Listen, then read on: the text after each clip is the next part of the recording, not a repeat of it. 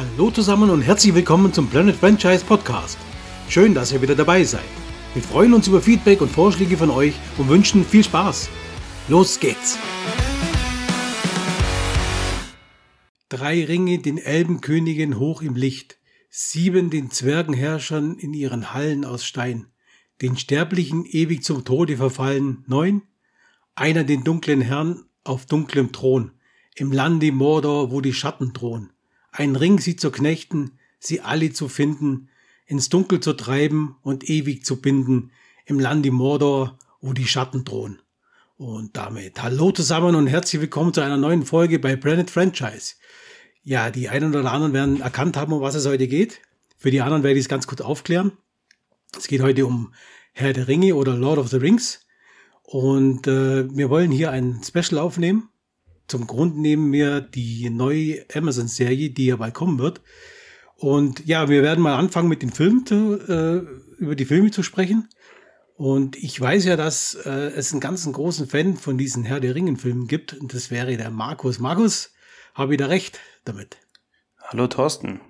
Ja, also ich bin ein riesen Herr der Ringe-Fan und habe alles konsumiert, was mit Herr der Ringe zu tun hat und freue mich tierisch auf die neue Amazon-Serie. Ja, mir geht's ähnlich. Also ich freue mich auch sehr auf die Amazon-Serie und bin ein riesiger Herr der Ringe-Fan. Das hat bei mir angefangen äh, 1978 mit dem Zeichentrickfilm damals. War im Kino und äh, das war die erste Geschichte von oder die erste Verfilmung von der Geschichte von J.R.R. Tolkien und war eine Zeichentrick oder ein Zeichentrickfilm, der auch äh, damals schon besondere Elemente gehabt hat. Hast du den Film auch schon gesehen? Nee, ich habe den Film nicht gesehen. Ich kenne aber das Cover. Und äh, ja, mhm, war, war, ziemlich bekannt, ja. War, war vor, vor meiner Zeit, sage ich mal. Ich bin einfach mit den, mit den Echtverfilmungen dann aufgewachsen und habe auch teilweise versucht, mhm. danach die Bücher zu lesen. Muss aber zugeben, dass die Bücher doch ein bisschen schwieriger zum Lesen sind. Also ich kann mich dann noch erinnern, dass du 20 Seiten oder sowas mit Landschaftsbeschreibung hast. Das ist dann so, wo ich dann leider ausgestiegen bin. Aber Filme und äh, Spiele jeglicher Art habe ich extrem gerne angeschaut und gespielt. Also bei mir war es so, dass sie das natürlich 1978 war selbst ich noch etwas kleiner, äh, obwohl ich auch schon älter bin, aber ähm, es war natürlich so, dass diese Thematik von dieser Geschichte, also diese doch schon sehr komplexen Inhalte als Kind natürlich gar nicht so überrissen hast, sondern da waren die Orks halt und äh, ja, die, das Zeichentrick, äh, die Zeichentricktechnik war eigentlich im Vordergrund. Und da hat man ja auch viel mit so, ja, mit so äh, Animationen geschafft, die es damals noch nicht gab. Es waren wie so Silhouetten teilweise bei den Kriegsszenen und so. Also es war ganz gut gemacht. Aber so richtig präsent wurde es natürlich für mich dann auch 2001 bei Herr der Ringe, die Gefährten. Ähm, war natürlich, oder für mich muss ich ganz offen sagen, zählt Herr der Ringe und auch der Hobbit zu den besten Filmen aller Zeiten, muss ich ganz ehrlich zugeben. Ähm, und natürlich auch die, die Gedanken von dem J.R.R. Tolkien und die, die Namen und die, die Bezeichnungen der, der äh, Orte und der Charaktere, das ist für mich ganz großes Kino, beziehungsweise ganz große, ganz große äh, Literatur. Und was äh, Peter Jackson dann draus gemacht hat, das, der Stoff galt ja ursprünglich als nicht verfilmbar, hat es also schon ganz groß verfilmt. Oder wie siehst du das? Ja, ich muss ähm, natürlich zu der zu der ersten Herr der Ringe Trilogie kann man kann man nichts Negatives sagen. Ich denke mal, es ist natürlich Wahnsinn, dass dieser J.R.R. Tolkien da auch selbst eigene Sprachen entwickelt hat. Ne? Wenn du da an die an die elbische Sprache zum Beispiel denkst, das ist natürlich dann etwas, wo, mhm. wo die Details in dieser Welt so großartig sind, dass du sofort drin eintauchen kannst. Ähm, die Hobbit-Trilogie finde ich jetzt zum Beispiel ein bisschen, also finde find ich schlechter, allein schon, weil sie dann auf die, mehr auf diese CGI-Effekte gesetzt haben und dass sie dieses Thema, was eigentlich im einen Buch abgehandelt wird, dann versucht haben, in drei große Teile zu fassen. Aber an den, also, also gerade die erste, die, die Gefährten, finde ich, das ist der Inbegriff des Fantasy-Films. Also da gibt's für mich gar, gar nichts zu meckern und überhaupt nichts zum Kritisieren. Ja, ich fand das auch die Verfilmung schön, natürlich am Anfang mit in dem Auenland, äh, dann, wo sie sich dann wo man dann erstmal die, die Hobbits kennenlernt, äh, die Namen Frodo, Bilbo, Sam, Mary Pippin und alles, und die, auch Gandalf. Das war einfach, oder ist einfach genial. Und die Aufnahmen auch in diesem ähm, ja, Neuseeland, war, ich, haben wir die meisten Aufnahmen, ja, äh, wurden die aufgenommen, sind natürlich auch Bilder, die wird man nicht mehr so schnell vergessen. Also die, äh, die Landschaftsaufnahmen zum Beispiel und das Grün von den, wenn sie gerade über die Felsen, dann wird sie dann meistens, äh, gerade bei den Gefährten sieht man es sehr oft dann hintereinander hinterherlaufen und so weiter. Das sind einfach tolle Szenen, ja. Und vielleicht über die, die Geschichte ja nochmal ist ja so, dass, dass Frodo ja beauftragt wird, diesen, diesen Ring ähm, zu vernichten und trifft er dabei auf seine Gefährten, äh, wie sie alle heißen, ja, Gandalf, Gimli und so weiter und Aragorn und Legolas. Und äh, man lernt ja dann auch die ganzen, das ganze Elbenland kennen, also Bruchtal und wie, wie sie sich dann treffen, gerade in Lorien dann und ähm, bis hin zu diesem, zu dieser Brücke an äh, Kassadün, wo nachher der Fight mit Balrog dann stattfindet. Also das sind schon Wahnsinns, Wahnsinnsaufnahmen, die, glaube ich, nicht mehr getoppt werden können so schnell. Es sieht doch, also ich fand, es sieht doch teilweise so aus, als, als würdest du das Buch lesen und die dazu selber diese Bilder vorstellen. Das hat er extrem gut gemacht, ne? diese, diese ganzen Fantasy-Elemente. Das war einfach auch echt gemacht. Also wenn du, wenn du auch an die Orks denkst, ne, mit diesen echten Kostümen, das war nicht so viel animiert, das, das konntest du anfassen. Also so muss, muss sich das Tolkien wahrscheinlich selber fast vorgestellt haben damals. Ja, das glaube ich auch. Also ich denke schon, dass er, wenn er es hätte sehen können, glaube schon begeistert wäre, äh, ge äh, begeistert gewesen wäre. Die, äh, die ganze Trilogie, wenn die wunder, wunderschön gemacht. Ähm, geht nat weiter natürlich mit den zwei Türmen am Schluss Rückkehr des Königs. Jeder der, der Teile, finde ich, hat ganz spezielle äh, Merkmale, die ihn einfach ausmachen. Ja, am Anfang die Gefährten ist natürlich, wie sie sich treffen und die Interaktion, gerade, äh, sage jetzt mal, Gimli und äh, Legolas, ist immer sehr lustig, weil ja eigentlich Zwerge und, und Elben sich hier eigentlich nicht wirklich ja, grün sind, sage ich mal so. Und dann eben nur der, der Mensch, der, der Aragon, der dann auch als, also der Waldläufer Aragon, der dann auch unterstützt. Äh, bei den zwei Türmen ist dann natürlich auch super, wo dann nachher die, beispielsweise die, die Ems dazukommen, wie Baumbad und so weiter. Also das sind, ich glaube, dass einfach Tolkien das, das Ganze so extrem vor sich gesehen hat und das bis ins Kleinste sich ähm, ja vorstellen konnte und das für ihn ganz, ganz klare Geschichte war, weil, also, wie du hast ja vorher Bücher schon mal angesprochen. Ein Kollege von mir, der, der liest natürlich sehr viel.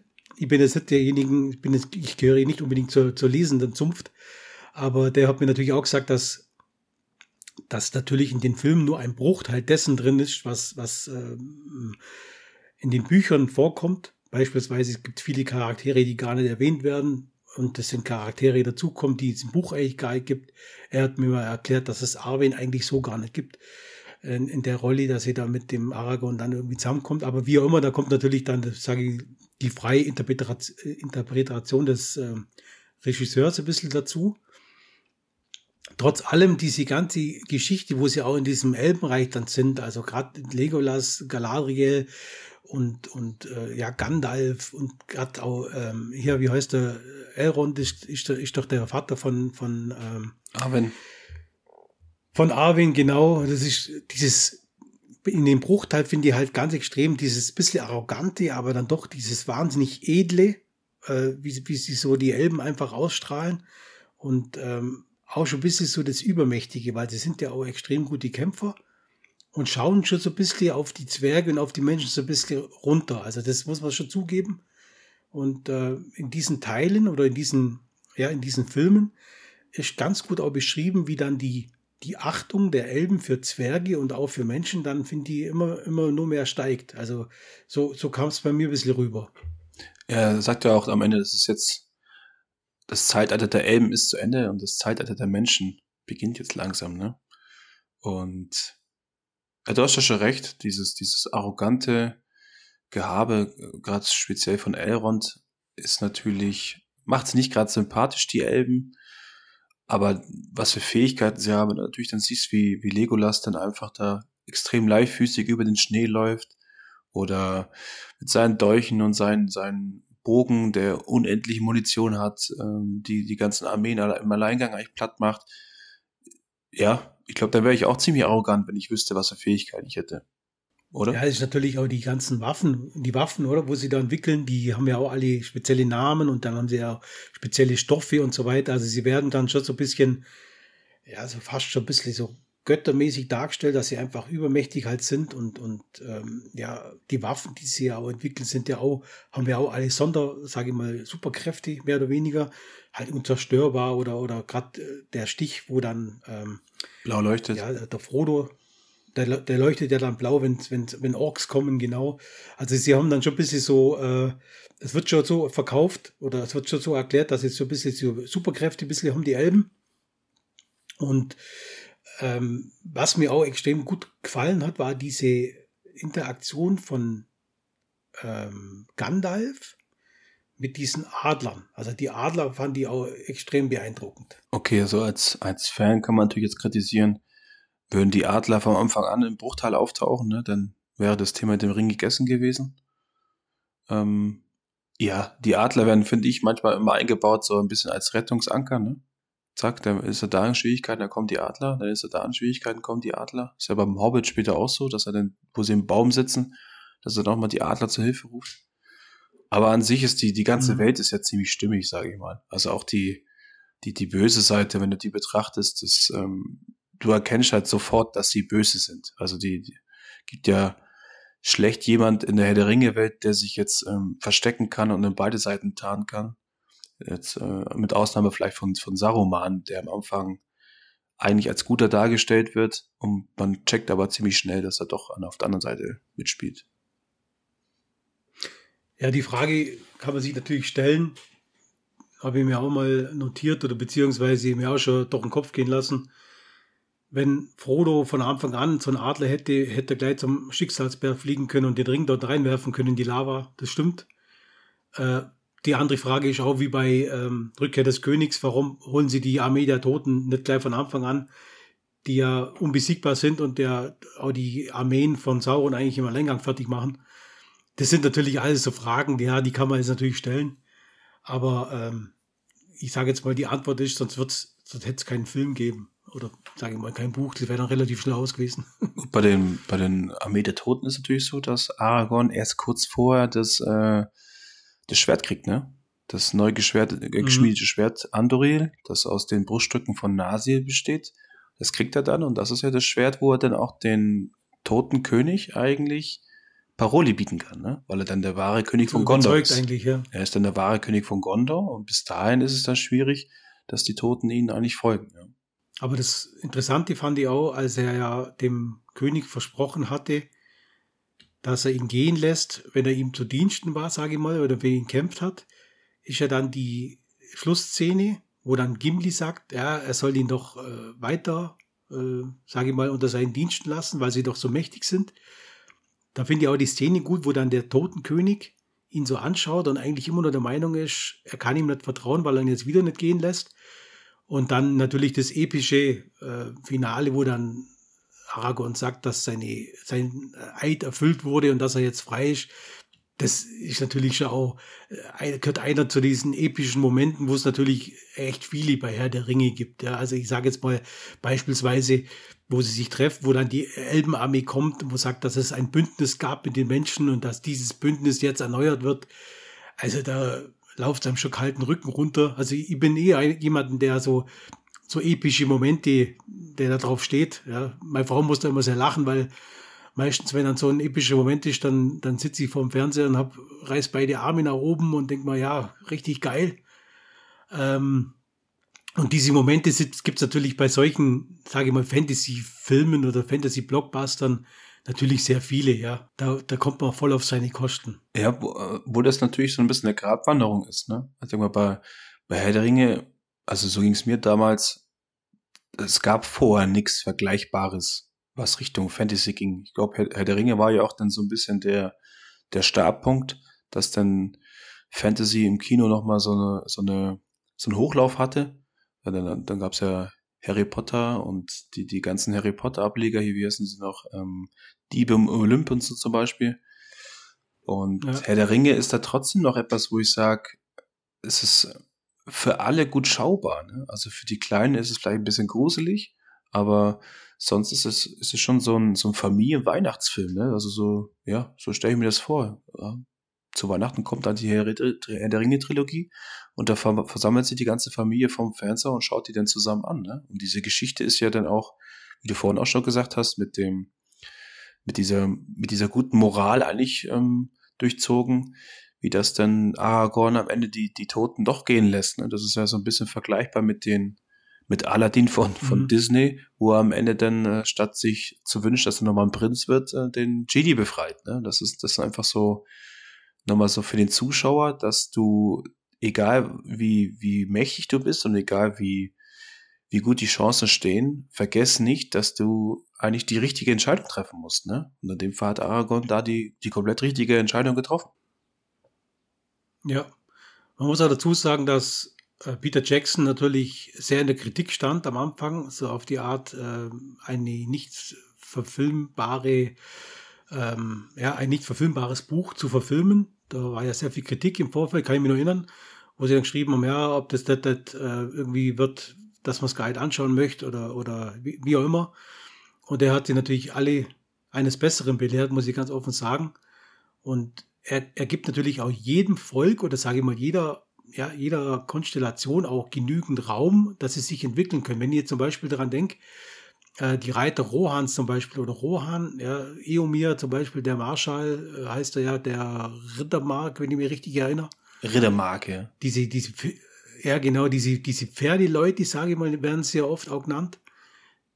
Et, äh, wenn man die anschaut, die haben dann auch ihre eigene Geschichte oder wo es, wo es dann äh, Mordor, also der, die Namen, ja, Mordor und dann als dann Sauron in Isengard diese Ork-Armee züchtet und, und auch das Zusammenspiel von, von äh, bei, bei, bei in Gondor noch hat von, von Boromir und Faramir, die Brüder, wobei Boromir im ersten Teil ja auftritt und eigentlich auch einer derjenige ist, wo dem Ring eigentlich verfällt, weil er ja versucht, der Frodo den Ring abzunehmen.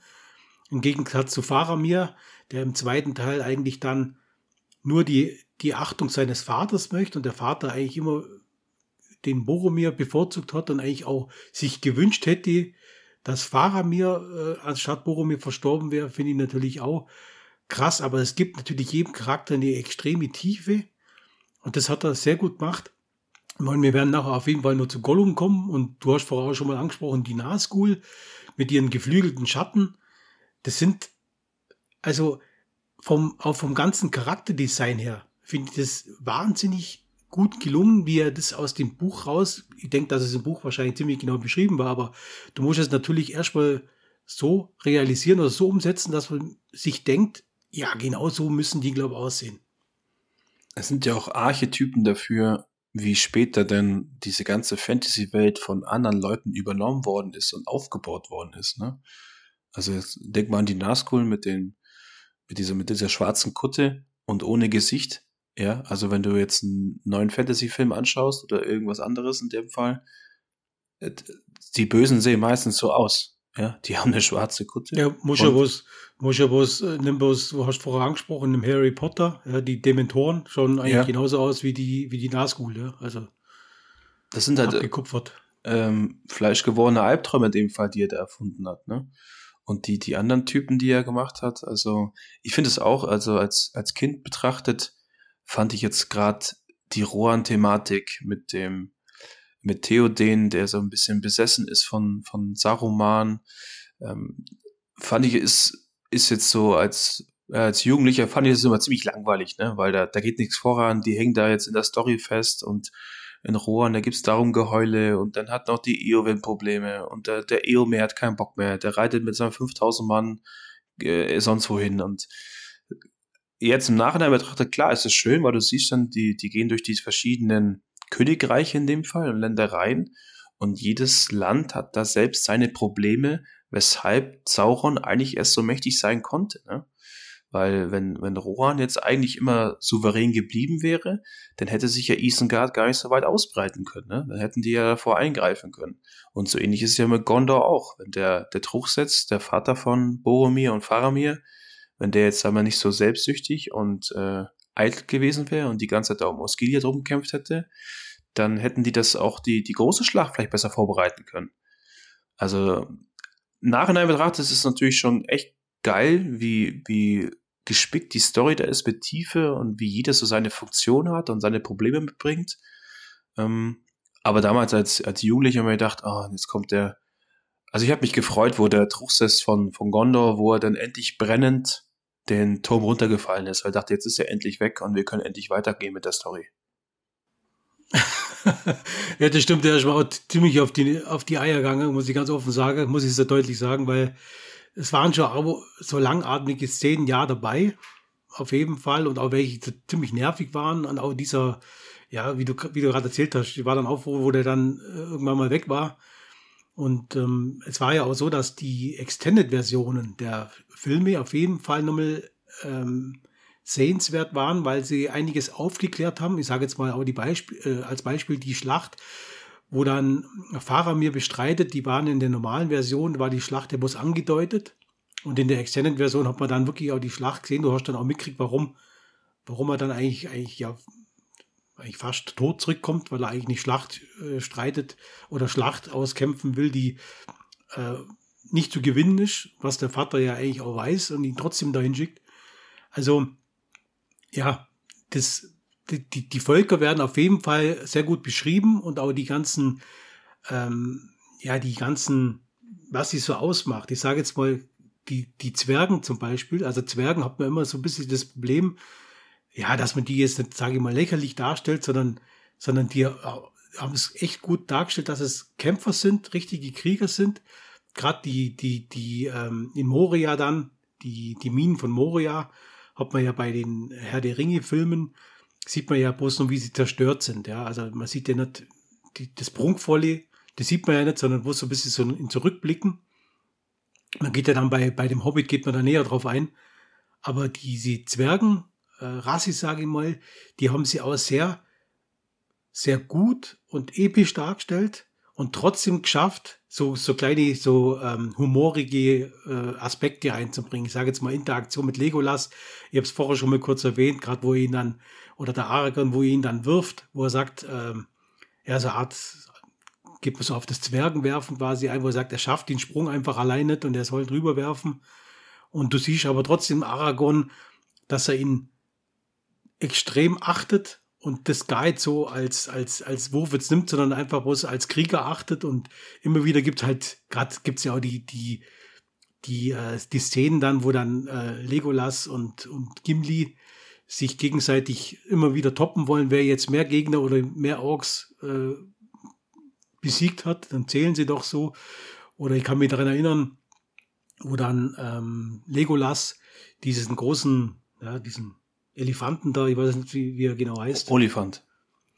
Olifant da niedermacht, wo dann Gimli zu ihm sagt, ja, okay, er ist eigentlich ziemlich beeindruckt, was man ihm im Gesicht ansieht, sagt aber zu ihm, ja, er zählt trotzdem bloß als einer. Also das jedes Mal sind so lustige Aspekte drin und nichtsdestotrotz gibt es natürlich auch ganz viel Messages, wo es natürlich heißt, ja, wie du vorher angesprochen hast, wenn die Völker sich untereinander grün sind, nur dann kann eigentlich das, das Böse, sage jetzt mal, Isengard, Mordor, Sauron.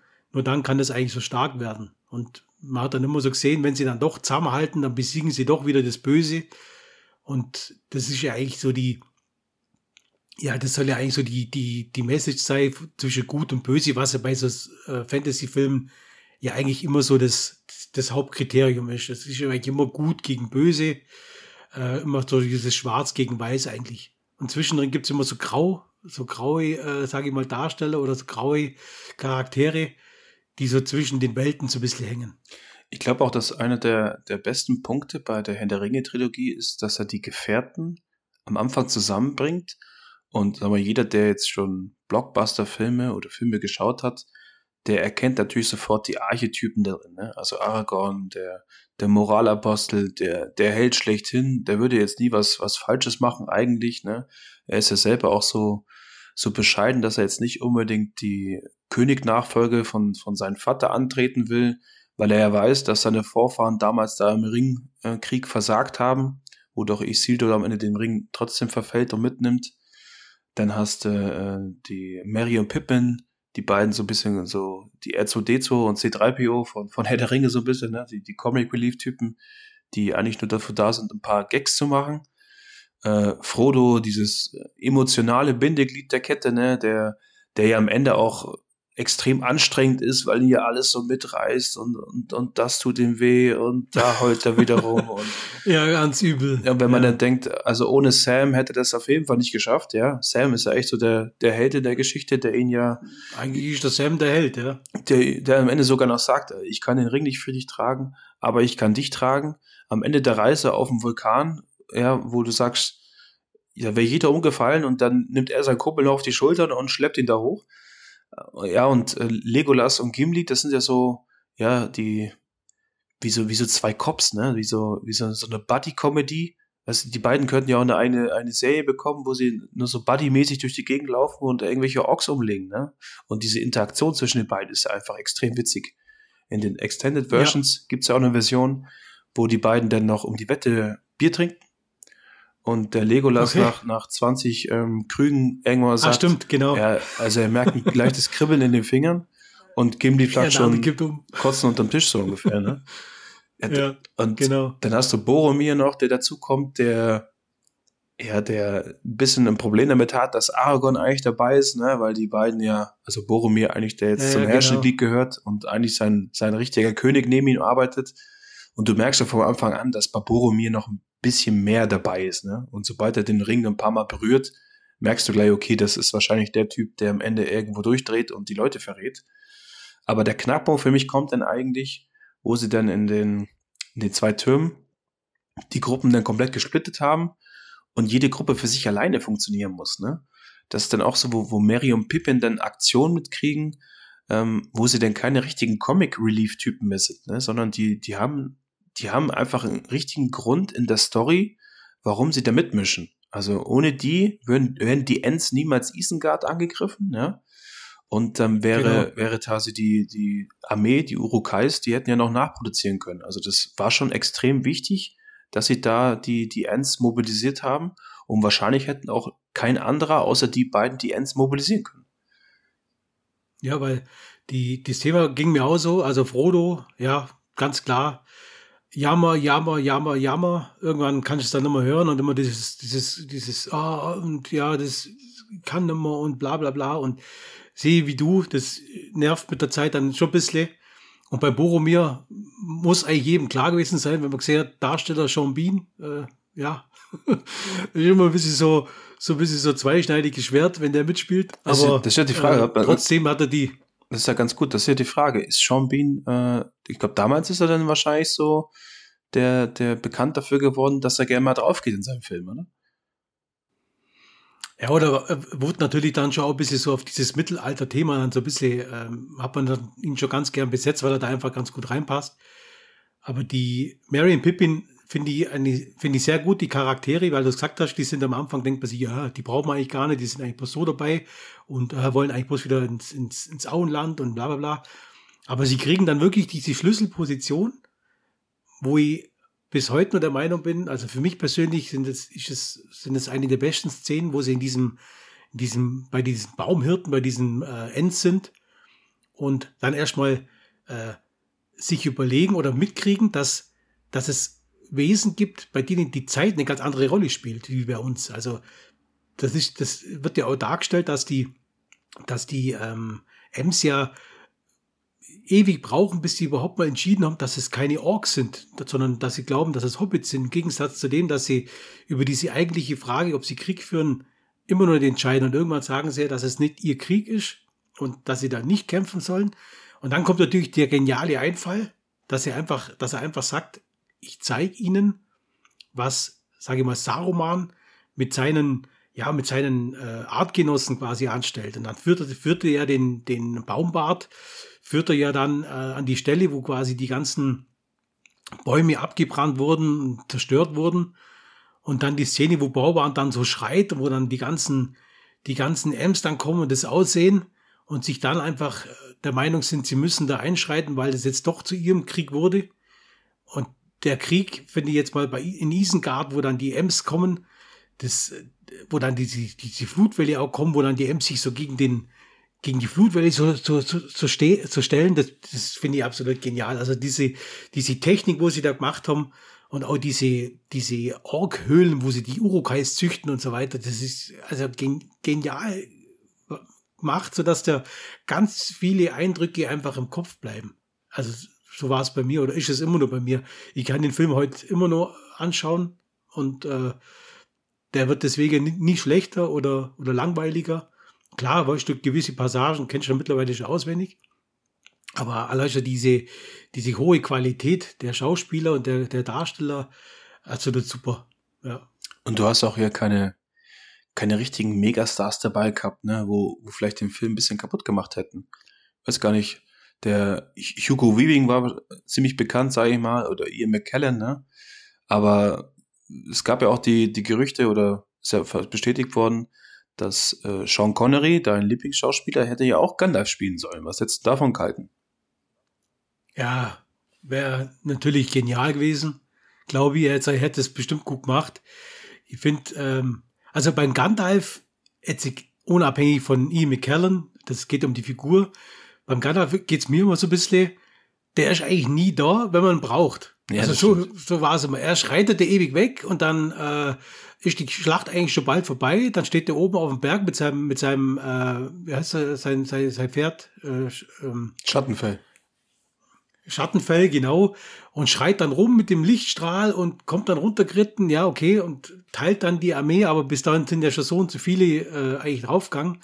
Da habe ich immer die Frage gestellt, warum braucht er eigentlich so lang? Also, ja, wieso, wieso kommt er denn nicht eigentlich gleich und braucht Aber bis zum Schluss? Also, das sagt er doch am Anfang, das sagt er doch im ersten Teil. Ein Zauberer kommt nie zu spät und nie zu früh, sondern er kommt genau dann, wenn er es für richtig hält. Ja, super. Äh, ja. Hoffen wir mal, dass er nie falsch liegt. Aber jetzt sagen wir mal, was ich kurz mit dir besprechen will. Wie findest du denn jetzt gerade bei, bei äh, die, die Orte, die Namen der Orte? Ich sage jetzt mal ein paar, zum Beispiel halt kennt man ja Bruchteil, Bree, Gondor, dann äh, Lorien, Rohan, dann gibt's ja Helbsklamm, Nebelgebirge, Schicksalsberg, äh, die Minen von Moria. Also diese, diese Benennung zeugt doch schon von wahnsinnig viel Fantasie und von jemandem, der sowas wie einen Plan hat, oder? Bei dem, was er schreibt. Ja, also du merkst natürlich, dass das eine, eine Welt ist, die man sofort abnimmt, dass sie so irgendwo existiert. Also da hat er alles so seinen Sinn, alle Völker sind bis ins Detail ausgearbeitet, die Beziehungen, denn ist die Geschichte ist ja, ich glaube, das Herr der Ringe spielt doch im, im, dritten Zeitalter, ne, wenn ich mich jetzt richtig entsinne. Und es gibt ja Zeitalter davor, es gibt eine, eine, Endgesch äh, eine Entstehungsgeschichte mit den, mit Iluvatar in der äh, im. Das habe ich mal versucht anzuhören und äh, durchzulesen. Ist extrem schwierig, aber ist gigantisch. Also wenn man sich das anhört und wie die von der Entstehung der Welt reden und wo Melkor denn herkommt, das ist natürlich so, ja, ist fast, ist es fast wie, wie die Bibel. Ja, also das ist schon, schon gigantisch und es passt alles in sich zusammen. Natürlich kann man vielleicht ein paar Abstriche machen und kann sagen, warum ist denn ausgerechnet um Mordor ist denn so ein hohes Gebirge rundherum und es gibt nur zwei Eingänge. Also das ist natürlich ein bisschen der Story geschuldet, dass dann halt Frodo eigentlich nur wählen kann. Entweder geht er durch Schwarze Tor oder er geht über Minas Morgul da rein. Aber ansonsten ist das schon. Ah ja, und ich habe mich immer gefragt, warum sollten die den Schicksalsberg dann Schicksalsberg benennen?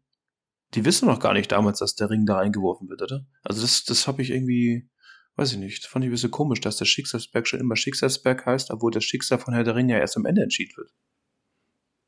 Ja, ich vermute halt vielleicht Schicksalsberg deswegen, weil das halt die einzige Möglichkeit ist, oder wäre, diesen Ring zu zerstören. Vielleicht deswegen dem geschuldet irgendwo. Aber ähm, jetzt nochmal zum, äh, zum Ablauf war ja so, dass 2001 bis 3 waren ja dann die Herr der Ringe-Teile, die Gefährten, zwei Türme und Rückkehr des Königs. Ab 2012 äh, kam ja dann der Hobbit mit Unerwartete Reise. 2013 war ja dann Smaugs Einöde, äh, Einöde. Und 2014 war ja dann die Schlacht der fünf Heere. Und äh, es war ja am Anfang auch so, dass nicht wirklich geplant war, dass äh, Peter Jackson erneut Regie führt.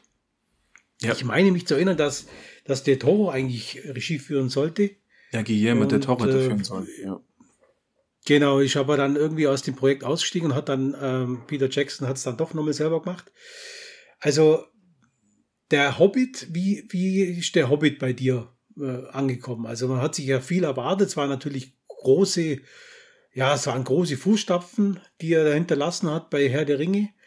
Und äh, ich glaube, dass es ursprünglich auch sein Plan war, das als erste zu verfilmen, aber ich glaube, da gab es irgendwie Probleme mit, äh, ja, mit, re mit rechtlichen Aspekten irgendwo, weil Herr der Ringe und der Hobbit waren wohl unterschiedlich von, von den Rechtevergaben her. Aber wie hat dir denn die Hobbit-Trilogie gefallen? Ja, natürlich kannst du im Vergleich zu Herr der Ringe dann ja nicht viel Boden gut machen. Ne? Weil Herr der Ringe ist halt ein Meisterwerk und Teil 1, 2 und 3 hängen so gut zusammen, dass du da, da gibt's nichts Besseres im Fantasy-Bereich. Das ist einfach so, ja. Und der Hobbit, es war schön, sag ich mal, wieder zurückzukommen. War auch clever von ihm, dass er halt dann natürlich ein paar bekanntere ähm, Figuren aus den ersten Trilogien wieder so besetzt hat. Sei zum Beispiel mit, mit Legolas und, und Gandalf. Und man hat sich, also mir ging es so, ich habe mich dann sehr für diese, diese Sto Story von Gandalf interessiert, wo er den Nekromanten da jagt in Dol Guldur später. Das hat mich eigentlich interessiert, mhm. also diese Vorgeschichte, wie Sauron quasi wieder zur Macht gelangt.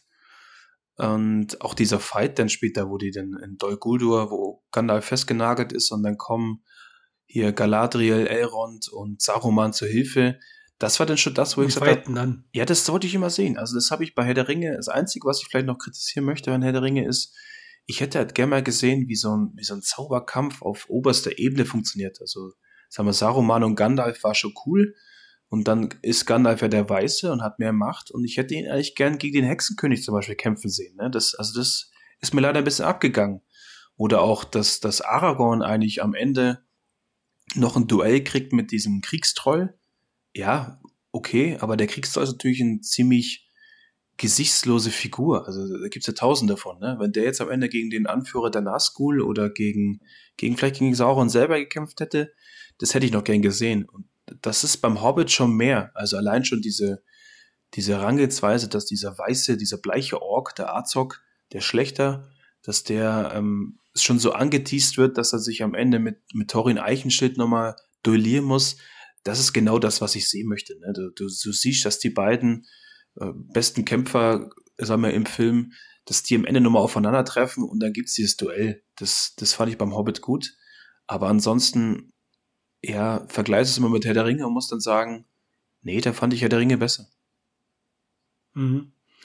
Also, ich sehe der Hobbit ein bisschen abgetrennt von Herr der Ringe. Ich will die auch gar gegeneinander. Ich glaube, dass beide ihre, ihre absoluten Stärken haben. Bei mir war es am Anfang so, ähm, mit den Zwerge, gerade wo sie da den, den äh, Bilbo da in, in, im Auenland besuchen, oder Gandalf sie ankündigt, wo dann über Thorin kommt und Trein, äh, beziehungsweise, ähm, nein, nicht Trein ist ja, ist ja Thorins Vater, sondern der Fili, Kili, äh, wie heißt es nicht, Dwain, Dwain glaube ich, Dwalin, Balin und so weiter. Das war für mich ein bisschen, äh, ja, ein bisschen lächerlich, wo sie dann auch so ja, wo sie bei ihm dann so essen und das alles dann sich hin und her werfen und so. Das, da habe ich am Anfang gedacht, oh, ob das jetzt wirklich die richtige Richtung geht. Und ich muss auch sagen, die, ähm, also den Torin fand ich gut. Er hat mich am Bus auch irgendwann mal ein bisschen genervt mit seinem, mit seinem, mit seinem Arkenstein, wo er die ganze Zeit Arkenstein, äh, der Arkenstein und bla bla bla. Das war dann auch ein bisschen nervig, wo er dann auf einmal gegen Ali war. Ähm, das war so Thema. Und sie haben es beim Hobbit halt geschafft, dass es für mich persönlich einige so nervige Aspekte gab. Also gerade wenn ich jetzt überlegt, beim Smaug war es so, dass ich echt beeindruckt war von diesem Gold und von wie dieser Smaug da drin war und auch am Ende vom, von Unerwartete Reise, wo dann das, das Drachenauge so aufgeht, da habe ich mir echt viel erwartet. Und dann gibt es ja die Szene, wo dann äh, Bilbo in dieser äh, Goldkammer nach diesem Arkenstein suchen muss und Smaug dann erwacht. Ja. Und diese Dialoge halt zwischen Bilbo und dem Smaug, die gehen halt schon wahnsinnig lang. Also die sind dann schon, wo man denkt, oh, jetzt sei doch ruhig, jetzt haben wir doch alles schon gesagt und ich will nicht sagen, der Spauk ist ja, wurde gesprochen ja von, von dem, äh, von dem Benedict Cumberbatch. Der ist ja auch bekannt für seine markante Stimme und das war auch alles in Ordnung. Ja. Man hat das auch in Deutsch gut synchronisiert. Bloß das ging halt ewig. Also das, diese, ja, und dass er diebisch und dass er nicht jagt. Und genauso wie dann dieser mächtige Drachen Smaug sich ja eigentlich von diesen Zwergen in dieser, in dieser äh, Burg eigentlich ein bisschen so zum Affen machen lässt. Ja. Also Erst haben sie ihn ja so dargestellt, ob er so wahnsinnig übermächtig ist. Und dann ähm, findet er eigentlich die Zwerge nicht. Und die kommen irgendwie, wenn, auch wenn er Feuer spuckt, immer wieder irgendwie davon. Also das war dann schon ein bisschen, wo ich denke, hm, hätte man vielleicht schon ein bisschen besser machen können. Ähm, wie wie ging es dir dabei? Also was ich gut fand, war, dass man die Zwergen, die Zwergenwelt mehr durchleuchtet hat, dass man auch mehr die, die Elben kennenlernt, äh, kennengelernt hat und auch diesen, diesen Elbenkönig, hier der, der Vater von, von Legolas, äh, wo man so ein bisschen so auch dieses, war ja eigentlich auch ein bisschen wahnsinnig, wenn man so will. Also auch ein bisschen so, ja, kann man schon in Richtung Wahnsinn so ein bisschen stecken in die Schiene. Das hat mir ganz gut gefallen. Und es waren auch Sachen dabei, wo mir gut gefallen haben. Zum Beispiel, ich, erinnere mich dran an diese Verfolgungsjagd mit diesen, diesen äh, Fässern in diesem Bach, wo man so ein bisschen so gezeigt hat, dass doch die, die Elben richtig gut die Kämpfer sind, wo gerade wo Legolas hier so leichtfüßig hier äh, von Fass zu Fass springt und das fand ich schon, das fand ich schon ganz, ganz cool gemacht eigentlich. Ja, also wenn ich mich dran erinnere, dann würde ich sagen, am nervigsten fand ich dieses Seestadt-Thema, wo du natürlich gleich am Anfang den, den Schmuggler kennenlernst, wo du sofort weißt, alles klar, das ist der Held aus der Seestadt, der am Ende den Drachen unterschießt und dann wird er der König und dann reitet er mit dem äh, mit dem Vater von Legolas dann noch zur, zur Burg hin und sagt, die sollen den Schatz mit den Zwergen teilen und also es war mir so ein bisschen, wo ich sage, okay, das ist wahrscheinlich dann diese Kinderbuch-Thematik, ne? Ähm, der hat, der hat für mich irgendwie zu, zu wenig, ja, wenn du den mit Aragorn vergleichst, der hat irgendwie zu wenig Tiefe gehabt und war da so ein bisschen so ein schlechter Abklatsch von ihm, will ich jetzt mal sagen. Ne? Mir gefiel auch die, dieser Einblick in das ähm, Waldkönigreich der Elben gefiel mir ganz gut. Das hätte ich eigentlich noch näher beleuchtet gefunden, weil ähm, gerade der Vater von Legolas war jetzt ja ein totaler Unsympath, ne? Und irgendwie hast du da gemerkt, da ist vielleicht noch mehr dran, ne? Vielleicht hat er noch mehr Dreck am Stecken oder also der war jetzt nicht so dieser klassische Elbenkönig, den man sich vorstellt, ne? Das, das fand ich ganz interessant.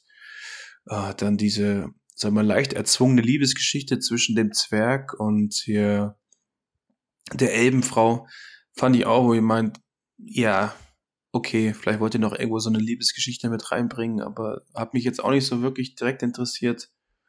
Und also wie gesagt, ich fand die, ich fand dann immer die, die Highlights waren eigentlich für mich, wenn, wenn Gandalf irgendwo was zu tun bekommen hat. Der, der Rest, gut, der, der Smaug fand ich auch noch ganz cool auch, mal, ich fand zum Beispiel die, die, die Gespräche fand ich jetzt gar nicht schlecht in der, in der, in der Burg, im Erebor, weil das, glaube ich, ist dann auch so, so die Kinderbuchthematik, ne? Dann ist halt der Hauptcharakter ist bei dem Endgegner eigentlich und versucht sich dadurch mit, mit Cleverness irgendwie da, da rauszuwinden. Das fand ich wiederum gar nicht so schlecht. Was mir dann nicht so gut gefallen hat. Zum einen fand ich, man, man sieht extrem viel CGI das war jetzt bei den alten Trilogie, bei den Herr der Ringe-Filmen, war es nicht so. Ähm, ist teilweise gut gelungen, teilweise nicht so gut gelungen. Wenn ich da zum Beispiel an die Zwergthematik denke, wo dann der, der Zwergenkönig auf seinem Schlachtschwein angeritten kommt. Das fand ich eigentlich ganz gut gemacht. Das war, ja, ja, ja. das war irgendwie so ein bisschen das war coole Idee, individuell. Ja. Und du hast zum ersten Mal hast du so eine Zwergenarmee gesehen, wie die kämpfen. Mhm. Weil man sich vorstellt, dass die eigentlich nur einen halben Meter hoch sind.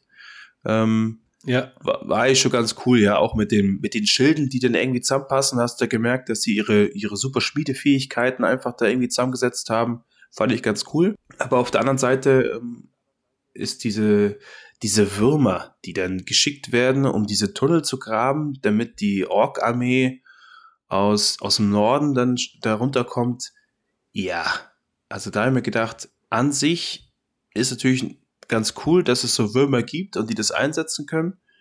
Aber erstmal kommen die nie wieder vor. Und zweitens, warum greift der Wurm nicht gleich die Zwerge an und macht sie platt?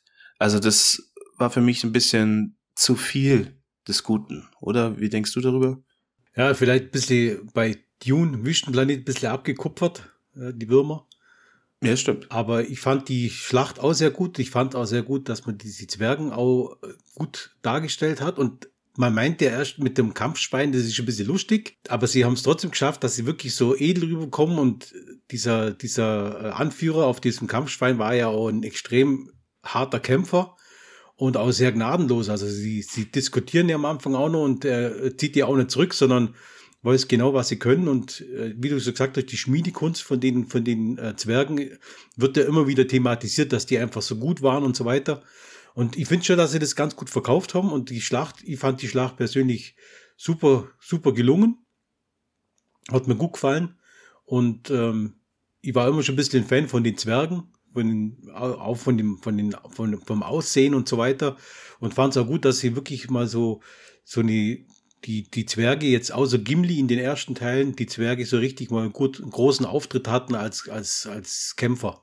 Das hat mir gut gefallen, ja. Oder was ich gut fand, war, dass sie auf jeden Fall neue Charaktere mal eingebracht haben.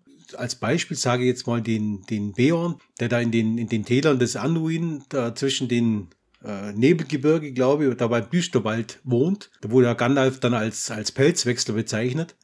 Das war auch so ein, so ein Charakter, der neu war und war eine gute Idee und war auch ganz gut dargestellt, sodass sogar die Orks eigentlich auch vor dem Respekt hatten. Und äh, das haben sie eigentlich bei der Trilogie ganz gut gemacht. Immer so ein bisschen neue Charaktere eingebracht und auch nicht den Fehler gemacht, bloß so angeteasert, sondern äh, schon ein bisschen auch erklärt, warum und wieso. Das hat man eigentlich auch ganz gut gemacht. Du meinst den, den Wehrbär, oder? Der sich in einen Bär verwandeln kann.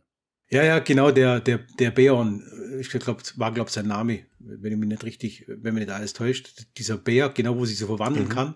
Das war, fand ich eigentlich auch ganz cool, wo sie dann erst abgehaut sind und sich in der, eigentlich dann in der, in der, sage ich mal, Höhle des Löwen äh, verbarrikadiert haben und äh, er ja eigentlich dann die Zwerge ja eigentlich nicht leiden kann. Ja? Also das, das fand ich ganz gut, die, die so ein bisschen so diesen, diesen Aufenthalt bei dem. Ja, auch der, der Radagast, ne? Der Co-Zauberer von, von ja. Gandalf. Der war auch cool, ja, ja, das stimmt. Mit seinen, mit seinen Hasenschlitten da, das war auch ganz witzig gemacht, mhm. sage ich mal. Auch, dass er äh, vielleicht durch seinen erhöhten Pilzkonsum ein bisschen weich in der Birne war und teilweise so, so voll geschissen von, von Vögeln war er doch und so halb verschimmelt. Ja, ja, genau. War auch ganz witzig gemacht, ja. ja. Ne, das war ja quasi der Brownie, der war ja noch, sage ich mal, nur ein Level unter dem Gandalf, sage ich, vom Können her. Das ist ja immer so, wird ja immer, je nachdem, was an, äh, sage ich mal, können, werden die ja immer ein bisschen, bisschen höher, glaube ich. Die steigen im Level. Es gibt auch noch zwei blaue, die ja kommen aber nie vor bei Herr der Ringe. Mhm. Die blaue sind immer blau, oder? Ja, so ungefähr. also, ich glaube, dass das Problem daran war, dass es natürlich direkt mit Herr der Ringe vergleichst. Und da kann halt der, der Hobbit nicht ganz mitziehen, weil Herr der Ringe einfach da eine, eine Marke gesetzt hat, die einzigartig ist, ne? Also mit Kostümdesign, mhm. mit den, mit den ganzen Sachen, auch mit dieser, mit der Optik, die sie spielen. Denkt dann auch an die Helms-Klamm-Thematik, wo sie dann einfach den Maßstab getreu ein bisschen, bisschen kleiner umgesetzt haben, aber alles echt und anfassbar waren. Das war einfach super. Und bei den Hobbit ist halt dann einfach viel CGI genommen worden. Ne? Und das siehst du halt. Es ist ja, aber ist verständlich. Ich meine, das ist danach Herr der Ringe gekommen und da konnten sie halt einfach besser mit Computereffekten arbeiten. Was ich auf jeden Fall spannend fand, waren die Szenen im Düsterwald, also wo sie dann durchliefen und dann von den Spinnen attackiert worden sind. Das fand ich aber schon spannend gemacht. Also äh, klar, CGI-Technik natürlich im Einsatz, aber es war mal auch wieder ein, eine, eine, eine Passage, wo es sehr interessant war und auch sehr ja, mit viel Spannung dass sie sich das so verirrt haben und wo, wo dann äh, Bilbo dann auf die, auf die Baumkrone klettert und dann von oben das sieht, das war schon auch schon wieder so ein, so ein epischer Moment, also vom, von der Optik her. Ja. Also das war schon, die Szene fand ich, also, also den Abschnitt fand ich schon sehr gelungen. Ja, also das kann ich auch sagen. Ich fand es auch ganz cool mit diesen vielen Spinnnetzen und sowas. Das ist ja, bereitet dir gleich so ein ganz unbehagliches Gefühl. Du wirst sofort an Kankra ja. aus der ersten drei Teilen erinnert. Ja, also hat schon passt. Was ich auch cool fand, war dann äh, die, die Szene, wo dann äh, Thorin, der ja eigentlich von den Hobbits nicht so viel hält, äh, dann auf, auf Bilbo zugeht und ihm quasi dankt, dass er ihm das Leben gerettet hat. Also dieser Blick, wie er ihn einfach mit anderen Augen auf einmal sieht, das, das fand ich auch gut umgesetzt, weil Bilbo sich ja dann hinstellt und ihn ja quasi beschützt vor dem, vor dem Ork. Wie heißt der Ork nochmal? Dieser weiße Azog. Ork. Azog, genau, weil er ihn ja quasi beschützt. Und das hat ihn dann sehr beeindruckt. Und das äh, haben sie gut dargestellt, finde ich. Ja, ich fand Martin Freeman als Bilbo Beutlin fand ich eh sehr gelungen, ja. War super, ja. Was wir natürlich jetzt noch gar nicht besprochen haben, ist eigentlich eine Hauptperson. Und zwar Gollum. Stimmt, ja. Gollum, derjenige, der ja in allen Filmen quasi dabei ist. Und ja, wenn man jetzt an Herr der Ringe denkt, äh, ja, Gollum fällt einem sofort ein mit dieser geteilten, sage ich mal, gequälten Persönlichkeit. Er war ja ursprünglich, ich glaube, auch ein Hobbit. Man sieht es ja dann ein bisschen in der Rückblende, wo er durch, getrieben durch diesen Ring, durch den verzauberten Ring, er, sage ich mal, in Wahnsinn getrieben wird und dann mit seinen zwei persönlichen, also mit der guten Hälfte, der schüchternen Hälfte und der, sage ich mal, der bösen Hälfte immer so interagiert. Der eine ihm, sage ich mal, so wie der, wie das Engelchen und das Teufelchen auf der Schulter äh, dann immer sagt, er soll das machen, er soll es nicht machen. Wie ich bei dir Gollum ankomme. Es waren so Zeiten bei mir dabei, wo ich denke, ah, ist schon ein bisschen nervig, immer das Rumge Rumgeeire und das Rumgetue. Aber äh, ohne Gollum geht's normal nicht, ja, in den Filmen. Ja, Gollum ist, super dargestellt und auch ein ganz spannender Charakter. Und ich meine, in den Gefährten wird ja so ein bisschen angeteasert eigentlich immer. Da verfolgt er sie ja in Moria. Und Gandalf sagt, das ist Gollum und erzählt ein bisschen so die Geschichte von Gollum. In Teil 2 begleitet er dann ja Frodo und Sam als früherer und ist ja auch so ein bisschen so für die, ich will jetzt nicht sagen für die Comic Relief zuständig, aber so ein bisschen für die Gags auch zuständig. Ja? Wenn ich da denke, wie er den, den Fisch zubereitet oder sowas. Ähm, ja, oder immer der fette Hobbit. Ja, und genau, der fette Hobbit, ja. So eine gute mal. Aber so, so finster wird er dann auch im dritten Teil, wo er dann Frodo in die Falle von Kankra lockt und eigentlich immer so aus dem Hintergrund mhm. zuschaut, wie Frodo sich gegen die Spinne wehrt. Und ich habe jetzt auch keine Träne verdrückt, wo am Ende Gollum mit dem Ring in den Vulkan fällt. Also das ist schon so ein Charakter gewesen, der auf jeden Fall dazukommt, der dazugehört, äh, der jetzt nicht viel Sympathien erntet, aber ja, einzigartig, würde ich sagen. Ja, auf jeden Fall. Gut, äh, Thema Bücher. Es gibt ja auch, die Bücher haben wir ja schon mal gesprochen, haben wir jetzt eigentlich nicht wirklich so gelesen. Ich habe es auf jeden Fall immer mal versucht anzufangen. Ich habe auch das Silmarillion, habe ich ähm, das Hörbuch dazu gehört. Aber es, oh, das war schlimm. Ja, es ist, es ist extrem staubig. So kann man es, glaube ich, am besten Ja, vor allem diese, diese Beziehungen, wo er am Anfang erklärt er ja bloß Beziehungen, dass der von dem abstammt und also, also ich bin da irgendwie ein Weih raus, weil, also das, da bin ich nur mal richtig durchgestiegen und für mich war das zu komplex, das Ganze. Ich konnte da nur mal, ich konnte da nur mal äh, mit, ich, komm, ich, ich kam da einfach nur mal mit und bin nur mal durchgestiegen. Ja, es ist, eigentlich ist es ziemlich interessant, weil wenn du dann betrachtest, dass Sauron ja eigentlich der Schüler von, von Melkor ist. Melkor ist einer dieser Lichtlein, die von Ilúvatar erschaffen worden sind. Äh, so ein bisschen die, die Lucifer-Geschichte, sage ich jetzt mal, angedeutet. Und Melkor hat wiederum die, die Baroks geschaffen und die, die Drachen und die Spinnen geschaffen, also eher so die böse Hälfte geschaffen in der Welt. Ist dann schon interessant eigentlich, wie diese Entstehungsgeschichte ist, aber es ist nicht so spannend geschrieben, sage ich jetzt mal. Also es, es, ist halt so ein bisschen aus der Zeit gefallen. Und gerade für mich, der, mhm. der gern Bücher anfängt und wenn er nach 10, 15 Seiten immer noch nicht angekommen ist in dieser Welt, dann ist halt, bin ich sofort raus, ja, das ist leider so. Aber wir könnten auch über die, über die Spiele reden. Also Spiele finde ich zum Beispiel, dieses bei dem Herr der Ringe Franchise, die sind doch sehr gut gelungen. Also ich denke zum Beispiel an Schlacht um Mittelerde, Teil 1 und Teil 2. Das waren so Strategiespiele, wo ich mir immer gedacht habe, ja, genau das wollte ich da sehen. Also ich frage mich bis heute noch, warum es zu Game of Thrones nicht einen Strategiespielableger gibt. Und es würde sich anbieten. Man hat, findet immer nur ganz viele Mods oder sowas. Aber also Schlacht um Mittelerde hat mir das ja, hat mir diesen Spaß am Echtzeitstrategiewesen wieder voll gegeben. Okay. Ich würde vielleicht kurz abschließend sagen zu äh, der Hobby 3 und dann können wir gern zu den Spielen kommen. Was ich auf jeden Fall gut fand, äh, dass sie so ein bisschen geguckt haben, äh, so Wiedererkennungsszenen, äh, beispielsweise ist ja die Szene mit den drei Trollen, äh, wo um das Lagerfeuer rumstehen ja.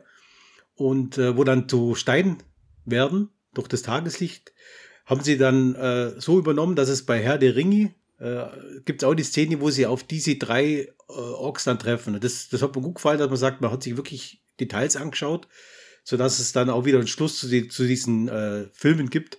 Das war auf jeden Fall sehr positiv und das hat mir auch sehr gut gefallen. Oder auch die, wo, wo Gimlis Vater denn das, das Bild auspackt, wo man den Gimli erkennt, ne? Im, im Düsteren. Ja, genau. Das war schon, das war schon super. Also das, das finde ich bei so Filmen immer recht gut, dass man da wirklich ein bisschen Wert drauf legt. Und das sind einfach so kleine, äh, ja, so kleine Easter Eggs, sage ich mal, wo man dann einfach denkt, ah, okay, super, haben sie so ein bisschen sich äh, darauf einlassen. Und was man dazu auch noch okay. sagt, man, man ganz, ganz kurz, ja. ähm, ist ja auch eigentlich eine ziemlich heftige Geschichte, weil die, die ganzen Zwerge kommen ja in Herr der Ringe-Geschichten nicht mehr vor. Also Balin ist ja dann der, der Tote, der in Moria liegt. Mhm. Teilweise sterben ja dann Philly und äh, sagst schon Thorin, die sterben ja schon in dem Film, ne? Also eigentlich ist es schon mhm. ziemlich heftig die Geschichte von den ja, Zwergen. auf jeden Fall. Aber es ist auch begründet, warum Fall. sie dann später nicht mehr mitmischen im Ringkrieg, ja. Okay. Thema Spiele, gut, dass du angesprochen hast, ja. Also, ähm, ich werde mal ganz kurz was zu den Spielen sagen, bevor ich dann an dich ja. übergebe, weil du bist da doch derjenige, der äh, das um einiges intensiver, glaube gespielt hat, auch die verschiedenen Spiele. Also meine Spieleerfahrung war die, 2004 Herr, Herr der Ringe, Schlacht um Mittelerde. Äh, natürlich durchgespielt, wie du schon gesagt hast, Strategiespiel äh, fand ich überragend. Das spiele ich heute noch gern immer wieder. Es gab ja dann später auch mal diesen, äh, ja, dieses Upgrade, wo man sich HD-Grafiken dazuladen konnte, glaube ich, wo das ein bisschen aufgehübscht ja. hat. Das fand ich gut, also so ein, so ein Addon. Habe ich natürlich durchgespielt. Mir hat das, die Details haben mir super gut gefallen, die Helden waren gut umgesetzt.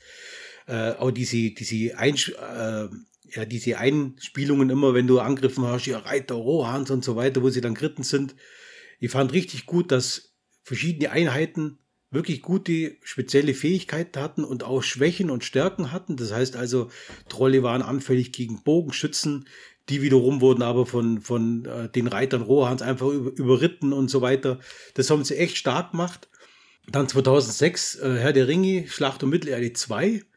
Habe ich natürlich auch gespielt, inklusive dem Addon äh, Aufstieg des Hexenkönigs. Das ist äh, auch 2006, glaube ich, rausgekommen. Das war alles, war ein starkes Jahr im Strategiebereich. Habe ich natürlich auch gespielt, fand ich auch richtig gut, dass man dann auch mal Sauron spielen konnte mit seinem, mit seinem Mords, mit seiner Mordskeule, wo dann da durchgelaufen ist.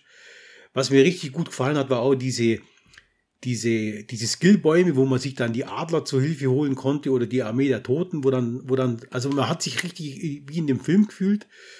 Und äh, meine Spieleerfahrung schließt dann eigentlich 2007 mit der Herr der Ringe Online. Da haben wir mal so einen Account erstellt. Ja, so ein MMO halt, so ein, so ein Rollenspiel, sage ich mal.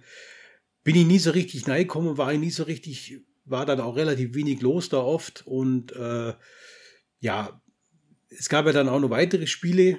Markus, da weißt du noch was, die ganzen, äh, ganzen Xbox-Spiele äh, mit dem Schatten Mordor, glaube ich. Und der Schatten heißen. von Mordor. Da kannst, da kannst bestimmt du noch was erzählen drüber. Das, die habe ich jetzt nie gespielt. Ich habe bloß die Grafik angeschaut, die war natürlich schon überragend. Aber ähm, vielleicht kannst du noch was zu, die, zu den anderen Spielen sagen? Ja, noch ganz kurz zu Schlacht um Mittelerde. Was auch toll war, du konntest halt immer diese berühmten Schlachten nachspielen. Ne? Also hast Helmsklamm verteidigen können, du kannst Helmsklamm angreifen. Ähm, du konntest ja, Minas Tirith verteidigen, konntest angreifen oder hier Minas Morgul und das Schwarze Tor und ja, auch wie du, wie du vorhin schon mhm. erwähnt hast, was, was ich super toll fand, du konntest auch pro Map, konntest ja immer diesen einen Ring finden und je nachdem, für welche Seite du ja, gespielt super, hast, ja. kam es dann entweder den Sauron als Mega-Gegner oder halt Galadriel. Und das fand ich auch cool. Und was ich auch richtig, richtig gut fand da, du konntest deinen eigenen ähm, Helden auch erstellen, mit eigenen Stärken und Schwächen und Fähigkeiten und Namen und konntest den ja dann auch damit reinpacken und konntest den Ringkrieg nachspielen. Und das war dann schon so, wo du dann dich vielleicht noch am meisten damit identifizieren konntest, wenn du jetzt dich quasi selber als Held erstellt hast. Das fand ich richtig, eine richtig gute Idee, ja. Ja, es war ja auch so, dass die ganzen Stärken, wo in dem Spiel eigentlich waren, die, die findet man heute fast gar nicht mehr so richtig. Also die, die Strategiespiele ist eh ein bisschen dünn der Markt, aber was man so findet, fehlt immer irgendwie was. Und die Spiele waren einfach für mich die Spiele, wo ich gar nicht genug haben konnte. Ich wollte die nächste, die nächste Schlacht und die nächste Schlacht. Und was ich zur damaligen Zeit, also 2004, ist jetzt doch schon einige Zeit her, aussagen muss, selbst damals die Grafik, du hast sehr viele Details erkannt, auch gerade wo die Orks dann kamen, oder je nachdem, welche Kampagne man natürlich gespielt hat, wo die Orks dann kamen und dann die, die Burg eingenommen haben und so. Also nur erleuchtet das Entdecken auf dieser Map, wenn diese, wenn diese kamen und so, wenn dann, wenn dann diese, diese Orks auch kamen mit ihren Trommeln und dann auch diese Mauern immer eingerissen haben und so weiter. Und diese, äh, jeder, jeder, der, es waren sogar die Originalstimmen, glaube teilweise sogar ja. mit integriert worden von den Darstellern. Also das war absolut super Umsetzung und äh, bin heute nur absolut begeistert von dem Spiel und äh, ja, spiele es heute noch gern. Ja, und du hast ja angesprochen, die Xbox-Spiele, ähm, da gibt's Schatten vom Mordor mhm. Und den zweiten Teil dazu. Okay. Habe ich auch gespielt. Ist jetzt so ein bisschen vergleichbar mit Assassin's Creed. Also, wenn du Assassin's Creed-Thematik kennst, so als Attentäter da, ein bisschen mehr der Ringe-Setting mit, mit einer eigenständigen Geschichte, wo zum Beispiel die, die Kankra eine, eine wichtige Rolle einnimmt, wo du dann nebenher so erzählt wird. Also es war interessant, sage ich jetzt mal, habe mich jetzt im zweiten Teil dann doch ein bisschen verloren, weil du von der von der Kampfthematik her ist es halt extrem Assassin's Creed ähnlich. Also du mhm. und ähm, verschiedene Sachen musst du sammeln und die wieder wieder dann umsetzen, wieder verkaufen, wieder umbauen. Das macht Assassin's Creed meines Erachtens ein bisschen besser als das Schatten von Mordor. Aber die Settings sind natürlich cool. Also das muss ich schon sagen. Mhm. Wenn du mhm. natürlich im, im Mordor rumlaufen kannst oder ähm, in Ostgiliad bist, bist halt sofort dabei. Aber so ein bisschen was hat gefehlt. Also das, was jetzt schon mal Schlacht um Mittelerde richtig gut gemacht hat, dass die, die eine Lizenz in dem Echtzeitstrategie super umgesetzt haben, ist bei Schatten von Mordor ja nur meines Erachtens nur mäßig gelungen. Also ich habe zwar gern gespielt, mhm. aber so, so ganz der Funke ist nicht übergesprungen, dass ich sage, boah, ich warte jetzt auf Teil 3, Teil 4, Teil 5, Teil 6. Also das, da fehlt ein bisschen was. Mhm. Also ich habe es mal angespielt, den ersten Teil, kurzzeitig. Und ähm, da war ja dann auch, kannst ja auch die Waffen dann immer upgraden, wie es halt bei solchen Spielen der Fall ist. Die Skillbäume sind ja dann so komplex teilweise, wo man denkt, ja, also ich bin da meistens immer ein bisschen raus. Ich skill dann halt irgendwas und meistens ist dann eh das Falsche. Koch, kochen, aber, kochen, aber was ich, genau, aber was ich ganz gut fand, war diese, da gab es ja diesen Modi, wo du so als Geist dich äh, in die Geisterwelt versetzen konntest und hast dann auf die Art und Weise ja auch entsprechend, äh, sage ich mal, ja, Optionen wahrgenommen, die du sonst nicht gesehen hast oder konntest die anschleichen. Das hat mir eigentlich ganz gut gefallen, so am Anfang die, äh, die, diese Szene, wenn du dann so, so schleichen musstest und dann mit dem, mit dem Bogen äh, entsprechend eben die Gegner ausschalten, du hast dann mal so Schleichmissionen gehabt oder, oder äh, ja, wo du dann gewissen Gegner hast ausschalten müssen. Und was auch lustig war, waren immer diese Zwischenbosse. Also ich habe ja bloß ein bisschen gespielt, aber diese Zwischenbosse, wo man dann entweder quasi killen konnte oder sie, äh, wie soll man sagen, den, den Verstand von denen auslesen, sodass man quasi mehr Informationen ja äh, erhalten hat. Also das hat mir eigentlich in dem Spiel ganz gut gefallen. Aber es war dann einfach, ja, ich bin jetzt, sage ich mal, ein Spieler der, sage ich mal, eher alten Generation. Das, äh, das sind, mir sind die dann teilweise auch äh, zu komplex, ja, was, was da alles beachten muss und dann die Steuerung. Ja, also ähm, bin mehr so ein Strategiespieler, das, das gefällt mir einfach so aufzubauen oder so Aufbaustrategie ein bisschen mehr, wo man aufbaut und, und ja, ein bisschen schaut, dass man die Burgen verteidigen muss. Aber ja, mehr kann ich leider zu den Spielen sagen. Grafisch haben sie mich total überzeugt, fand ich super, super gelungen. Also auch die Orks und so weiter und wie die dann so alle so unterschiedlich aussehen und auch unterschiedliche Fähigkeiten haben. Äh, ich glaube, die, die Story war auch nicht so schlecht. Also verschiedene Miss Missionen-Design, wo, einmal so Begleitermissionen, glaube ich, gab es und sowas. Also das kann ich schwer äh, Urteile dazu abgeben. Ich fand es grafisch top. Und äh, spielerisch, ja, wie gesagt, kannst du mehr dazu sagen. Und ähm, ich habe dann noch, damals, wo die Filme rausgekommen sind, gab es für PlayStation 3 oder 2, weiß ich jetzt gar nicht. Also einer von den beiden auf jeden Fall gab es auch Herr der Ringe Spiele, da konntest du immer die Story der Filme nachspielen. Und auch, auch zu zweit teilweise, mit, zum Beispiel mit Aragorn und Gimli oder Aragorn und Legolas oder je nachdem, welche Mission was erfordert. Und es war so ein, ja, so ein Hack-and-Slash-Spiel, ne? Das fand ich auch sehr gut, muss ich sagen. Da hast du einfach die Story vom Spiel nachgespielt und du konntest am Ende in Sarumans Palantir oder in Saurons Palantir konntest du dann gegen richtige Gegnerhorden kämpfen, die eigentlich fast kein Ende genommen haben. Und das haben wir auch, weiß ich noch, das haben wir gesuchtelt, bis wir es irgendwann durch hatten. Das war ein richtig, richtig gutes, gelungenes äh, Spiel, das direkt zum Film gepasst hat. Oder was fällt Mhm. mir noch ein? Ähm, ja? Ah, da fällt mir was ein. Genau. War das auch das, wo du dann aus der, äh, aus dieser Halle so wegrennen musstest mal? Aus dieser Halle der Toten?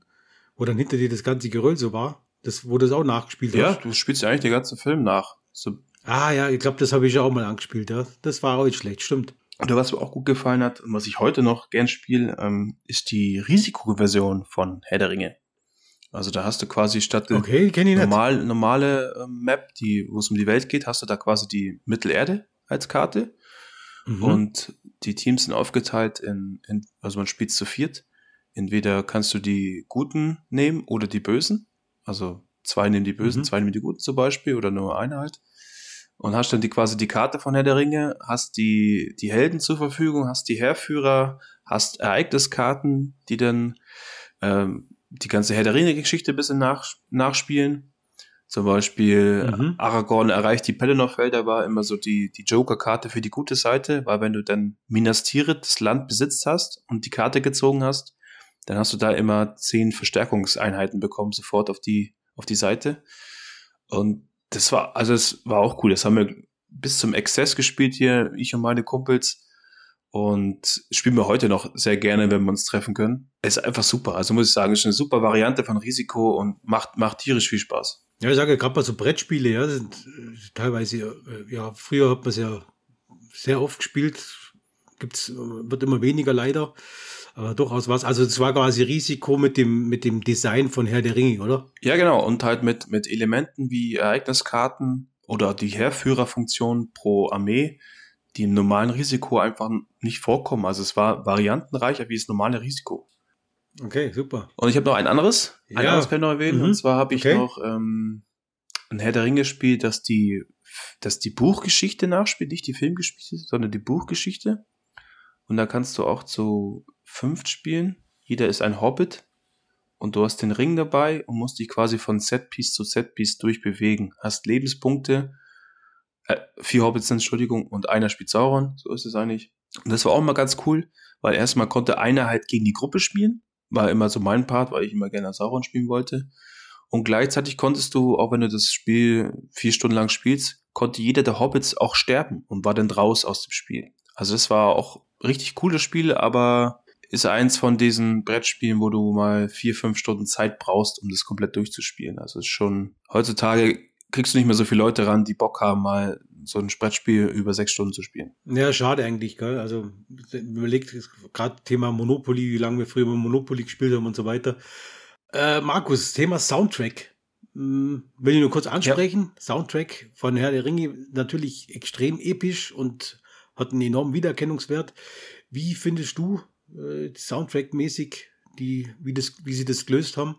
Natürlich, also ich muss dazu sagen, ich habe damals, wo der dritte Teil rauskommen ist, also die Rückkehr des Königs, habe ich meine, meinen Vater gezwungen, mit mir ins Kino zu gehen und alle drei Teile hintereinander anzuschauen. Boah, das ist natürlich ein Marathon. Ja, das ey. war ein richtiger Marathon. Und ich muss auch sagen, dass ich wahrscheinlich dann von Helms Klams Schlacht nicht mehr so viel mitbekommen habe, weil ich glaube ich teilweise gepennt habe. Ähm, aber wir haben das vor ein paar Jahren, haben wir das ähnlich nachgeholt, und zwar in der Philharmonie in München. Konntest du quasi die Mhm. Filme anschauen, wo dann live dazu die Musik gespielt wird von einem Orchester. Orchester. Boah. Mhm. Und War gut, da haben wir oder? natürlich alle drei Teile angeschaut. Und also jedes Jahr kam immer wieder ein anderer Teil raus. Und das war super. Mhm. Also die, diese, diese Erfahrung zu machen, wenn du da live dabei hockst und du siehst die, wie sie spielen und welche Melodie quasi mit was für ein Instrument gespielt wird. Also gerade die, denk da an die Mordor oder Isengard ähm, Sequenzen, wenn im Hintergrund halt so, so eine Art Schmiedegeräusche ähm, dargestellt werden. Und du siehst dann im Orchester, Mhm. dass da hinten echt einer auf so einem, auf so einem Eisenblock draufhaut. Ja, das war dann extrem witzig, ja. Oder der, wenn der Ja, Bayrock cool, ja. kommt, dieser tiefe Männerchor, das ist natürlich dann schon beeindruckend, wenn du dann direkt dabei siehst und das, das anhörst, ja. Ja, man weiß ja auch, dass, dass Filmmusiken, sage ich mal, mindestens 50 Prozent des Films eigentlich, des Filmerfolgs ausmachen. Also wenn ich da an King Arthur zum Beispiel denke, wenn, wo, wo Hans Zimmer auch Musik gemacht hat, das ist natürlich, du hörst drei, vier Takte und du bist schon ganz in einer anderen Welt und so geht's ja bei Herr der Ringe auch. Das fängt an mit der, mit dem, mit dem Einstieg, das geht keine fünf Sekunden oder sage ich mal zehn Sekunden dann bin ich schon voll in der Welt ein, eingetaucht. Also das, das sind für mich wirklich Künstler, die, die sowas schaffen. Und, und das Beispiel, was ich jetzt meine mit, mit Filmmusik, wie das einen prägt, wenn man jetzt überlegt, als absurdes Beispiel oder sage ich mal, was es äh, nicht zum Thema gehört, aber jetzt mal der weiße Hai. Der weiße Hai, der hat bloß die Töne, babam, babam, und schon weißt du ganz genau, aber Gefahr, es geht um weißen Hai, also das ist, das ist, was ich meine, das ist Wahnsinn, wie manche das über, mit, über, über äh, Sounddesign halt so diese Stimmungen dann rüberbringen können. Oder sage jetzt mal, in einem Horrorfilm ohne Sounddesign, das wäre Katastrophe, das wäre total langweilig. Also das ist auf jeden Fall, macht einen Großteil des Films aus.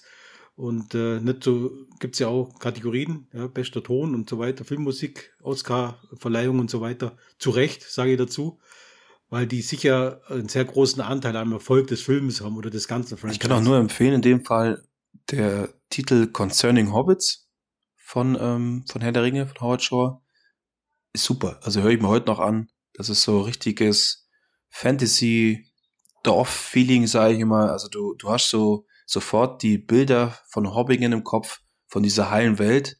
Und ich wohne ja auch in so einem kleinen Dorf und ja, manchmal zieht man schon so Vergleiche, ja, also wie die Hobbits da in, in Herr der Ringe gelebt haben, weißt du, wo dann der quasi der ganze Ringkrieg ist drum geschehen und eigentlich wäre die ganze Welt hätte zerstört werden können, aber so wirklich hat es ja keiner mitbekriegt da in mhm.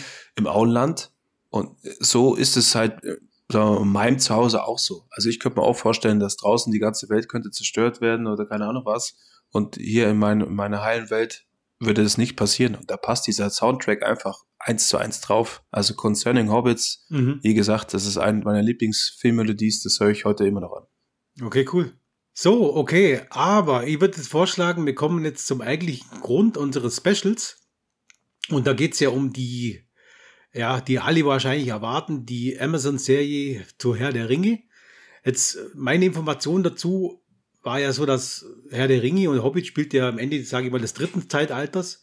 Und die neue Serie soll ja, was man so hört, äh, im zweiten Zeitalter angesiedelt sein, sprich also da, wo Sauron ja die versucht, die, ja, die Ringe äh, zu erstellen und so weiter.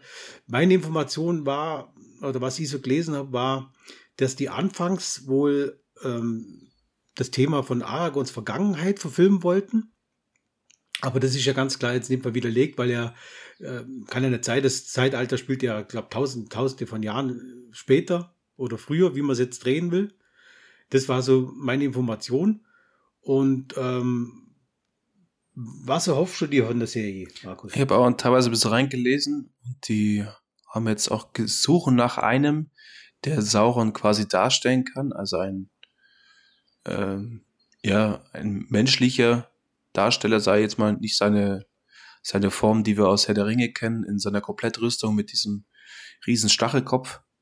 Und er gilt ja so ein bisschen als der Verführer, das heißt, wahrscheinlich wird es auch ein, ja, eher so ein Leonardo DiCaprio-Typ sein. Da bin ich schon gespannt, wie sie das, also was sie da wirklich erzählen wollen. Also wie sie die, die Ringe denn da fertigen und wie er denn alle betrügt. Okay, ja, kann jeder was mit anfangen, sage ich mal. Ob das jetzt so mega spannend ist, Vielleicht endet es dann mit der ersten Schlacht oder was, die man noch am Anfang von Herr der Ringe sehen kann. Es ist viel Potenzial da. Ich hätte mich jetzt, glaube ich, persönlich nicht an die Sauron-Geschichte gewagt, sondern ich wäre vielleicht noch früher gegangen und hätte das, ähm, diese Melkor-Thematik aufgegriffen im Silmarillion. Aber ja, wenn Sie meinen, Sie, Sie müssen Saurons Vorgeschichte zeigen, hast du wahrscheinlich viele Leute, die da direkt damit connecten können. Ne? Das ist vielleicht gar nicht so mhm. strategisch Gut, schlecht gedacht. Sie haben ja auch ein enormes Budget. Wir reden ja über Milliarden. Das sind ja auch, glaube ich, fünf Staffeln schon soweit bestätigt. Und Dreharbeiten zur der ersten Staffel sollen ja wohl schon fast abgeschlossen sein, was ich so nachgelesen habe. Hört sich also interessant an. Ich glaube, das ist natürlich schon ein gewagtes Spiel, sagen wir mal so ein bisschen wie auch Peter Jackson sich äh, so ein gewagtes Spiel gemacht hat mit seiner Verfilmung des, sage ich mal, Anführungszeichen, unverfilmbaren Stoffs. Und ja, ist natürlich, ich glaube, dass es eine unbekannt, ein unbekannteres Zeitalter sicher ist als das, ähm, das zweite, Zeitalter, zweite Zeitalter, ähm, beziehungsweise als das dritte Zeitalter, in dem die alten Sp äh, Filme spielen. Aber es ist, ich bin sehr interessiert dran und ich bin auch sehr gespannt, weil was ich so gelesen habe, wollen ja wohl auch die Nebelgebirge zeigen, die Elbenstadt Lindon zum Beispiel. Oder auch die Edan heißen die, glaube ich, oder Edain, wie man es ausspricht, ähm, sind quasi die, wo glaube ich auch diese ähm, Gondor, glaube ich, irgendwie mitgegründet haben, aber irgendwie so, äh, glaube ich, das irgendwie nach, nachgelesen zu haben, aber wir sind schon wieder bei diesen ganzen Verstrebungen, so ein bisschen wie beim Samarillion. Aber ja, ich, ich persönlich erhoffe mir, dass es sehr hochwertig machen werden, was das Budget ja durchaus hergibt. Uh, ich befürchte, oder ja, ich befürchte, dass sehr viel CGI dabei ist. Ich hoffe mir, dass viel Realfilm dabei ist, wo sie bei dem Budget sicher dann umsetzen können. Ich denke mir mal Richtung, wenn man mal so an die alten Charaktere denkt, kann eigentlich keiner vorkommen. Ich sage jetzt mal, vielleicht führen sie es so aus, dass maximal am Ende dieses Ding könnte vielleicht, wenn man es genau nimmt, vielleicht Gandalf mal irgendwo vorkommen.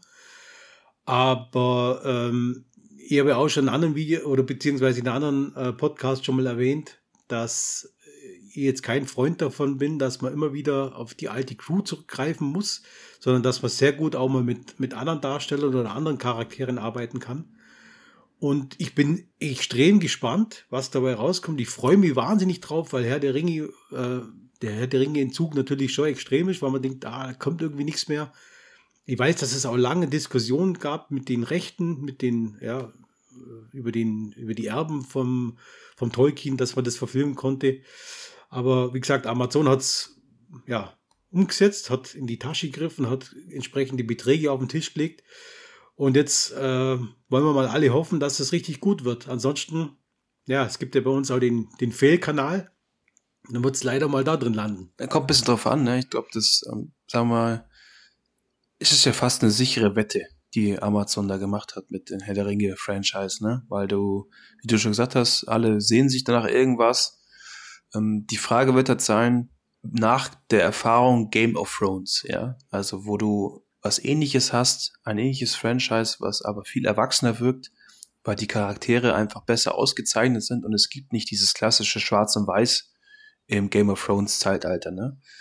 Wie ist das denn jetzt, wenn ich jetzt Herr der Ringe anschaue, vergleiche ich sofort mit Game of Thrones, weil da wird wahrscheinlich eher diese Weiß-Schwarz-Thematik sein, ne? Also auf der einen Seite die Guten, auf der anderen Seite die Bösen. Wie setzen sie das um? Weil ich fand dann schon, wenn du jetzt Game of Thrones mit Herr der Ringe vergleichst, Game of Thrones ist da halt erwachsener, ne? Das war bei Herr der Ringe halt nicht so. Also da, da ist halt noch so ein bisschen Märchencharakter dabei, ne? Da bin ich mal gespannt, ob sie da den Spagat wagen oder ob sie gleich sagen, nee, wir bleiben bei unserer Märchenthematik. Würde ich ja gar nicht so schlecht finden. Und das ist dann richtig so, ne? Okay, dann schauen wir, was kommt. Ja, ich denke, wir haben jetzt, es ist eine lange Folge geworden, Markus. Ich denke, wir haben jetzt soweit alles besprochen. Ich denke, da gibt es wahrscheinlich, man könnte wahrscheinlich noch Stunden über ganze Herr der Ringe-Thematik weiterreden. Aber ich würde vorschlagen, damit die Folge nicht allzu lang wird, lassen wir es jetzt mal gut sein, oder? Hast du noch Themen, die wir noch ansprechen sollten? Nö, also wir haben viel durchgebracht und es reicht jetzt, glaube ich, auch, weil ansonsten du kannst ja Tage ja, genau. reden. Okay, Markus, dann würde ich vorschlagen, du setzt deinen Spruch. Also, schaut keinen Scheiß, hört lieber Planet Franchise. okay, alles klar. Dann danke fürs Zuhören. Und wir sehen uns in der nächsten Folge wieder. Macht es gut und bis dann. Ciao. Tschüss. Wir danken euch fürs Zuhören. Schön, dass ihr dabei wart. Wenn ihr Lust habt, empfehlt uns weiter oder ladet euch die Episoden runter. Habt ihr Ideen für unseren Podcast, welche ihr gerne mit uns besprechen wollt, dann kontaktiert uns über die Social Media Kanäle, YouTube oder unsere Webseite unter planetfranchise.de. Wir würden uns sehr freuen, von euch zu hören. Lasst es euch richtig gut gehen. Bis zum nächsten Mal, euer Planet Franchise.